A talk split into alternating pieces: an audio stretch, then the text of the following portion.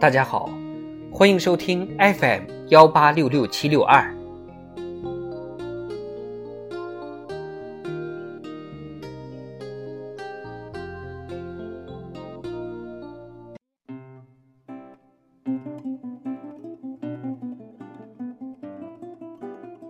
智慧人生，帮你了解生活的另一面。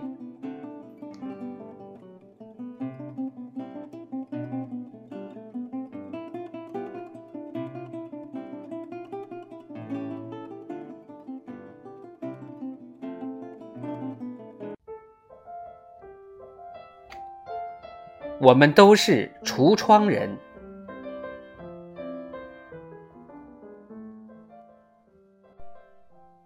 漫画家朱德庸说：“有一种人，他穿时尚的衣服是为了让别人看，他开的车也是为了让别人看，他家里的装修也是为了让别人看，他所做的一切都是为了让别人看自己的品味或成绩或格调。”所思所想都以他人眼光为唯一标准，这种人我称之为橱窗人。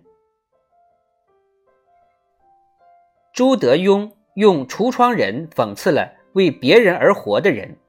其实仔细想想，我们哪个人不是橱窗人？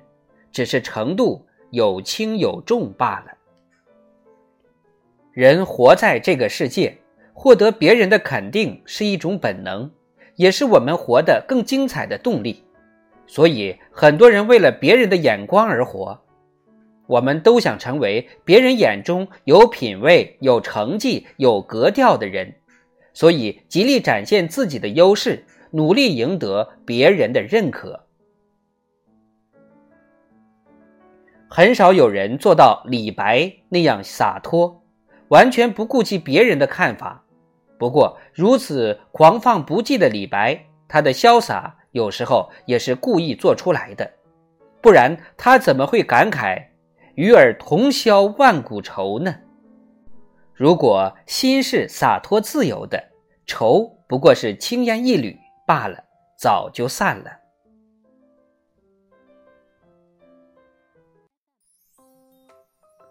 遥远宁静的古代，人们的心。尚且不容易静下来，更何况是现代人。在如此喧嚣热闹的现代生活中，谁能抛开别人的议论和眼光，只为自己而活？没有人能在孤岛上生活。我们都要生活在别人的眼光中。你我皆凡人，生在人世间，所以很难免俗。橱窗人或许真的是我们惯常的生活姿态。但是，一个人如果完全不在乎别人的眼光，也是自私和可怕的，为所欲为、随心所欲，别人的看法对他来说毫无分量，他只为自己活得舒服。这样说来，做个橱窗人，展现自己的亮点，吸引别人的视线，赢得别人的羡慕和肯定，未尝不可。既然这样，那就尽最大努力。成为最好的橱窗人，你我都是橱窗人。